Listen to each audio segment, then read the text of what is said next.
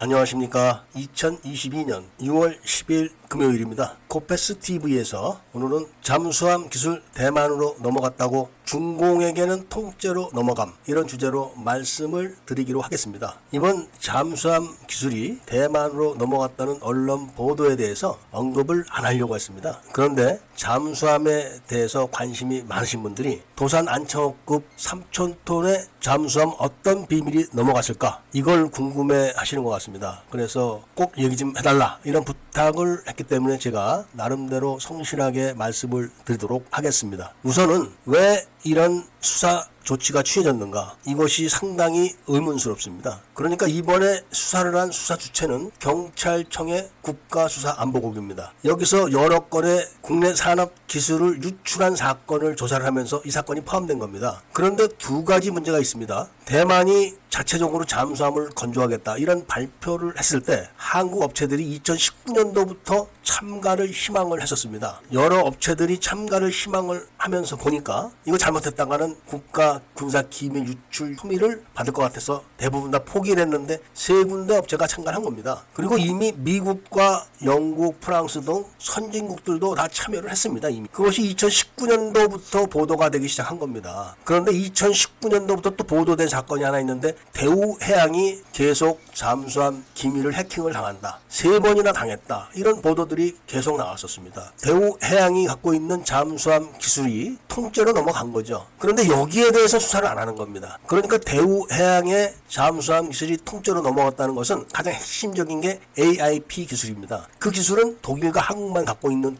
특별한 기술이고 그 다음에 SLBM을 발사하는 수직 발사관의 기술인 겁니다. 디젤 잠수함에 수직 발사관을 장착해서 실전 배치되어 있는 경우는 우리나라가 유일합니다. 물론 러시아도 그런 잠수함이 있지만 소형 수직 발사관이라 기술이 비교가 안 되는 거죠. 물론 원자력 잠수함에는 상당히 규모가 큰 수직 발사관들이 있지만 그거는 잠수함 덩치가 큽니다. 그러니까 우리나라 잠수함 기술 중에서 가장 핵심이 AIP 기술과 SLBM을 쏠 수 있는 수직 발사 관 기술, 그 다음에 디젤 잠수함이기 때문에 배터리를 고정하는 기술 이런 것이 가장 핵심인데 이런 게 전부 통째로 넘어간 겁니다. 중국과 북한으로. 그리고 중국에서는 러시아식 잠수함이 아닌 성우식 잠수함을 건조해가지고 해상 실험을 하고 있는 장면이 바로 동국권 해군 장교가 중국에 출장을 갔다 그걸 보고 사진을 찍어서 트위터에 올린 것도 발표가 되기도 했었습니다. 그게 바로 한국 잠수함 기술로 만든 잠수함입니다. 썸네일에서 보시는 것처럼 똑같습니다. 우리나라 잠수함하고. 이런 건 수사를 안 하는 겁니다. 그리고 간단한 기술을 넘긴 한국 업체들은 다 단속을 해가지고 구속 또는 수배를 내린 상태입니다. 대만이 지금 건조하고 있는 잠수함은 AIP 장치가 탑재되어 있지 않은 그리고 리튬 배터리도 아닌 재래식 배터리를 장착한 디젤 잠수함입니다. 여기에 넘길 기술이 겨우 배터리를 고정하는 그런 기술 그 정도입니다. 이런 거를 넘긴 힘없는 업체는 딱딱 구속 또는 수배를 시켜놓고 ADD 서버를 통째로 아랍에미레이트로 넘긴 문제는 다 죽어 있는 겁니다. 그리고 디젤 잠수함의 핵심 기술인 세계 최고의 수소 저장 장치를 가진 AIP 기술 그리고 수직 발사관 기술 그다음에 리튬 배터리 기술 요거를 통째로 넘긴 거는 손도 안 대고 있는 겁니다. 그리고 그 기술을 넘겨 받아서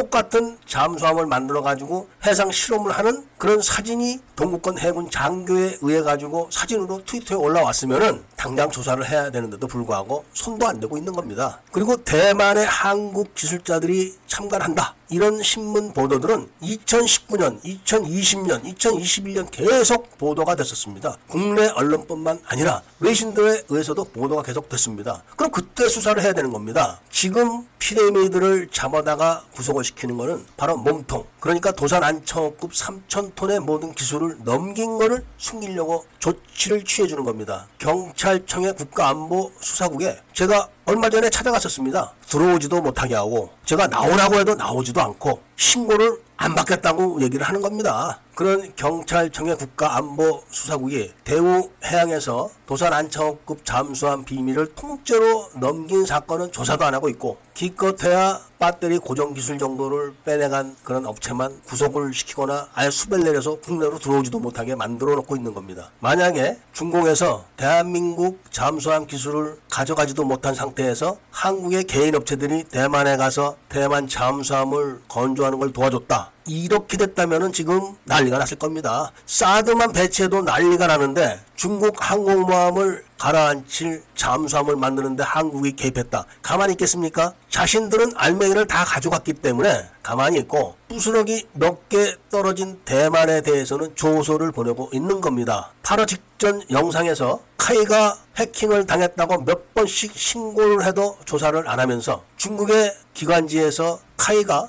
KF-21을 지상 실험을 할 때 중국의 10년 된 FC-31 구형 기체를 같이 지상 실험을 했다는 기사를 올려줘도 쳐다도 안 보고 있습니다. 또 그거를 본 매국 밀매들이 저를 공격을 해야 되는 거죠. 그래 봤자지만 잠수함과 미사일, 전투기 등등 중국으로 안 넘어간 기술은 없다. 그것은 김대중이 중국서 북한 경찰을 안기부로 강제로 납치해서 고문을 했다가 중국 정보부에 발각된 이후 그 비밀을 지키려고 국정원의 정치 정보 주권을 그 당시에 넘겨줬기 때문에 지금 이렇게 된 겁니다. 지금은 군사 정보 주권까지 다 넘어갔다고 합니다. 그러니까 국정원은 우리가 카이한테 조심하라고 경고했었다. 그런데 카이가 말을 안 들었다. 이렇게 지금 나오는 겁니다. 이런 현실을 명백하게 증거를 제시하면서 이야기를 해줘도 KF-21 곧 뜬다. 중국이 벌벌 떤다. 이런 영상을 막 올리는 사람들이 지금 수룩한 거 아닙니까? 그렇기 때문에 한국 업체가 대만으로 넘긴 도산 안창호급 잠수함의 기밀은 별거 아니다. 그렇지만 중공으로는 통째로 다 넘어갔다. 이런 말씀을 드리면서 오늘 이야기를 마치도록 하겠습니다. 회원 가입을 해주시고 구독을 꼭 해주시고 좋아요와 알림 설정을 부탁드리면서 이야기를 들어주신 데 대해서 감사드립니다.